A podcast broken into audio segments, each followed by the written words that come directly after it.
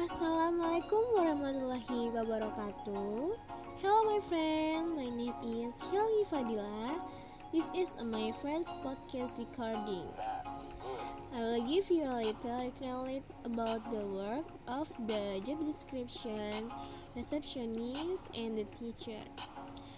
The first, receptionist. Receptionists handle a variety of administrative support tasks including answering phones, receiving visitors, arranging meetings in the training rooms, sorting and distributing letters, and making travel plans. To be successful in this role, excellent written and verbal communication skills are needed, as well as competent in Microsoft Office application such as the Word and Excel. Previous experience as a receptionist was also very helpful. Okay, and the second teacher.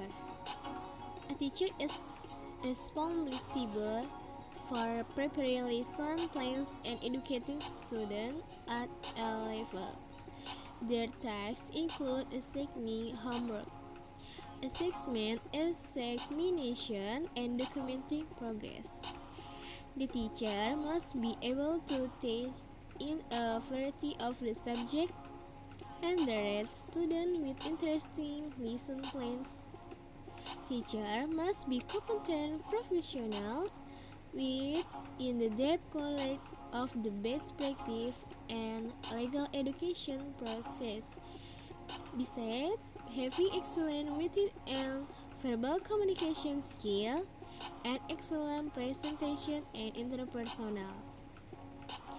The conclusion is that you, receptionist, teacher, or the profession have different skill, responsibilities, and salaries have their own creativity and skill.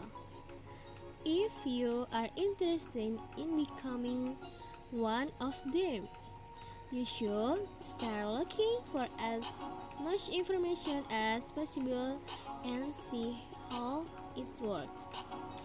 That's little information about the work of the receptionist and teacher.